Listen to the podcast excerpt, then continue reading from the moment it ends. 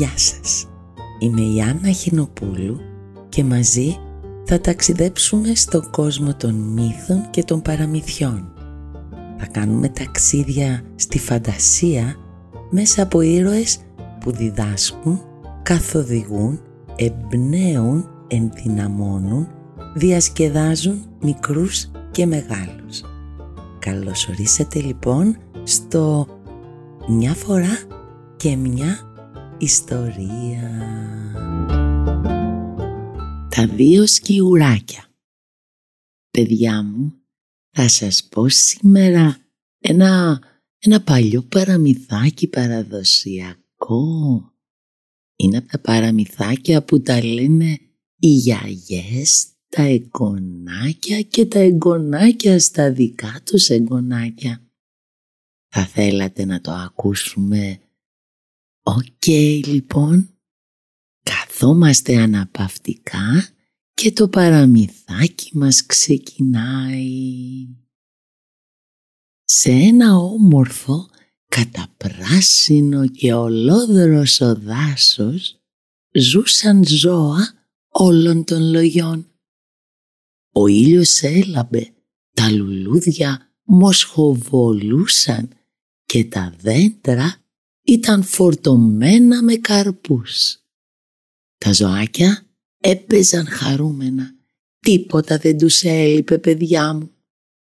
Στο ωραίο αυτό δάσος ζούσαν ανάμεσα σε όλα τα άλλα ζωάκια και δύο σκιουράκια.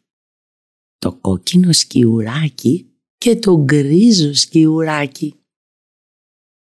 Το κόκκινο σκιουράκι αγαπούσε τη δουλειά και μάζευε τροφή για το χειμώνα. Δούλευε με υπομονή και γέμιζε την αποθήκη του.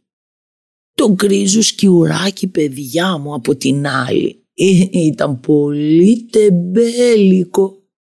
Καθόταν όλη τη μέρα στο χορτάρι και τα λουλούδια και, και δεν μάζευε τροφή καθόλου για το χειμώνα. Δεν ήθελε να δουλέψει καθόλου. Του άρεσε τόσο να παίζει και να ξαπλώνει. Κάπου κάπου σηκωνόταν να φάει λίγους καρπούς και πάλι ξάπλωνε. Στο τέλος του φθινοπόρου, παιδιά, το κόκκινο σκιουράκι είχε γεμίσει την αποθήκη του. Ήταν, ήταν πολύ ευχαριστημένο γιατί θα περνούσε το χειμώνα χωρίς να του λείψει τίποτα. Και να παιδιά μου που ο κρύος χειμώνας ήρθε. Έβρεχε και ο αέρας ήταν παγωμένος. Το κρίζο σκιουράκι δεν μπορούσε να βγει έξω να βρει φαγητό και άρχισε, άρχισε να στενοχωριέται παιδιά. Γιατί, γιατί παιδιά μου, η αποθήκη του ήταν άδεια. Τίποτα δεν υπήρχε να φάει. Το δάσος σκεπάστηκε με χιόνι. Τα ζώα δεν μπορούσαν πια να βρουν φαγητό έπρεπε να τρώνε από το φαγητό, από την τροφή που είχαν αποθηκεύσει για το χειμώνα. Το τεμπέλικο γκρίζο σκιουράκι πεινούσε παιδιά πάρα πολύ. Κάθε μέρα πεινούσε όλο και περισσότερο. Έτσι, μια μέρα αποφάσισε να πάει να βρει το κόκκινο σκιουράκι που ζούσε σε ένα γειτονικό δέντρο. Το κόκκινο σκιουράκι είδε το φίλο του που ήταν παγωμένος, κουρασμένος και πεινασμένος. «Κόκκινος σκιουράκι, φίλε μου, βοήθησέ με. Δεν αντέχω άλλο το χειμώνα. Σε παρακαλώ, δώσε μου κάτι να φάω. Ακόμα ακόμα, ακόμα και τα τσόφλια από τα καρύδια που μάζευες με τόση υπομονή και σοφία για το χειμώνα. Είπε παιδιά το γκρίζο σκιουράκι στο φύλλο του. Το κόκκινο σκιουράκι όταν είδε το φίλο του τόσο πεινασμένο, πω πω και τόσο παγωμένο, γύρισε και του είπε «Έλα, έλα μέθα, έλα μέθα, εδώ θα βρεις τροφή και δευταθιά όλο το χειμώνα».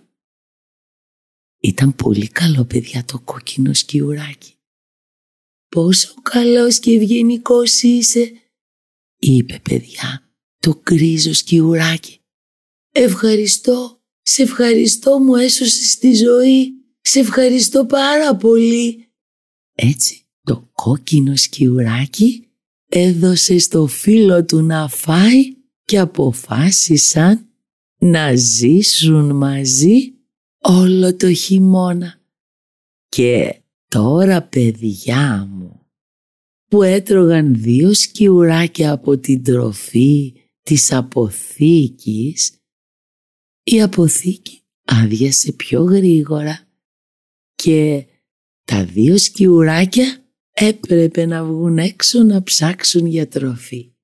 Ευτυχώς όμως παιδιά μου είχε αρχίσει να έρχεται η άνοιξη. Τα χιόνια δεν άργησαν να λιώσουν και έτσι μόλις φάνηκε ο ζεστός ήλιος τα δύο σκιουράκια βγήκαν έξω να δουλέψουν και το γκρίζο σκιουράκι μαζί ακολουθούσε παιδιά μου το κόκκινο σκιουράκι και μάζευε και αυτό τροφή αυτή τη φορά για να μην την ξαναπατήσει και πεινάσει το χειμώνα.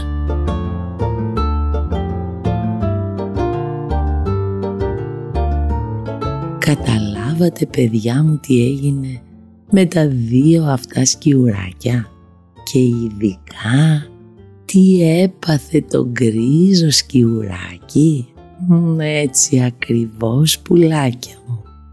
Εμείς το ξέρουμε ότι για να φάμε πρέπει να δουλέψουμε.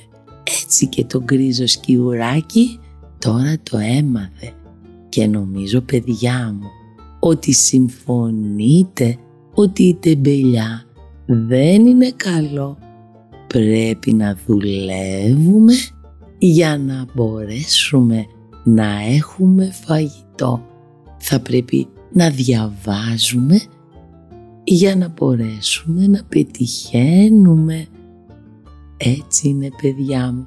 Πρέπει να δουλέψουμε για να μην πεινάμε και πάντα να είμαστε χαρούμενοι και ευτυχισμένοι.